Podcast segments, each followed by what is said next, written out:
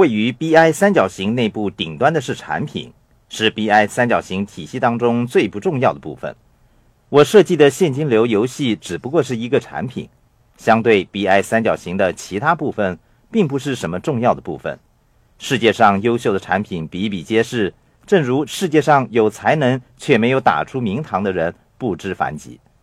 不过，产品的设计、生产、销售等等，牵涉的范围极为广泛，是一门错综复杂的学问。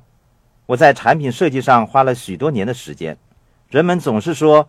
爱你自己设计的产品，我不太同意这个说法。我认为重要的不是产品，是使命。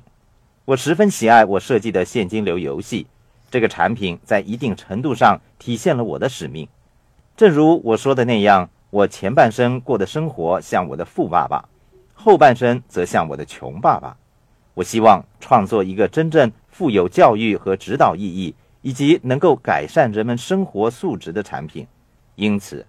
我创作了现金流游戏，创作现金流游戏让我亲身体验了 BI 三角形体系当中学习和实践两个主要的部分。我想说明的是，产品发展是一个要不断经历尝试和错误的过程。我记得首次把尼龙钱包产品推出市场销售的时候，没有人喜欢那些产品。我尝试在加州和纽约推销尼龙产品的时候，有人说。没有人会购买这些产品的。我想说明的是，即使你设计的是优秀的产品，并不意味着一定会受到市场所接受。这就是 BI 三角形如此重要的原因，也就是我和布莱尔辛格所说的：“你第一项的推销工作就是要向自我推销的原因了。它是你不断向前迈进的必要条件。”我刚才提到了一些关于产品设计的东西。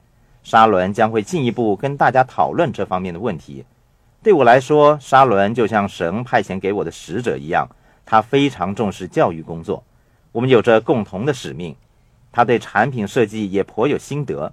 沙伦，在产品和产品设计方面，你有什么话要跟听众说呢？就像你说的那样，产品位于 BI 三角形内部的顶端，是 BI 三角形当中最不重要的一个部分。重要的是建立企业系统，以配合和支援产品的发展。虽然如此，一家企业还是需要那个产品的。以我们的现金流技术公司为例，在我和罗伯特刚刚开始合作的时候，现金流游戏是我们公司的主线产品。为了说明这个游戏的价值，我们以罗伯特写的一本书作为游戏的介绍手册。出乎意料的，《富爸爸穷爸爸》出版之后不胫而走。我们接到了好多查询以及订购这本书的电话。我还记得其中一个读者来电说：“我听说有这么一本书，我想订购一册。”然后我寄了一册给他。三个星期之后，这个读者又再次来电话说：“这本书实在是美不可言，我要买下一整套。”类似的情况多不胜数。我要感谢广大的读者和听众一直以来对《富爸爸穷爸爸》的爱护和支持。把有关这本书的讯息传扬给他们的朋友和家人，《富爸爸穷爸爸》这本书成了我们公司的主线产品了。虽然主线产品改变了，可是我们的使命却从来都没有动摇。多年以来，我们的公司不断做出调节和修正，可是我们的使命依然如故，那就是提高人类的财务健康状况。这就是我经常说的，在反复的尝试和错误当中获得教训和经验。如果有人对你说你要在开始之前必须先寻求所有正确的答案，我认为这是不切实际的。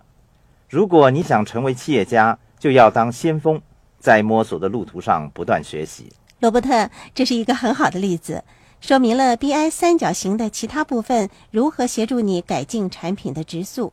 你愿意跟别人沟通，听取顾客和使用者的意见，做出改善，让你的产品尽善尽美。跟律师商讨专利权还有法律保护的过程当中，你也要听取别人的意见，从而寻找改善产品质素的方法。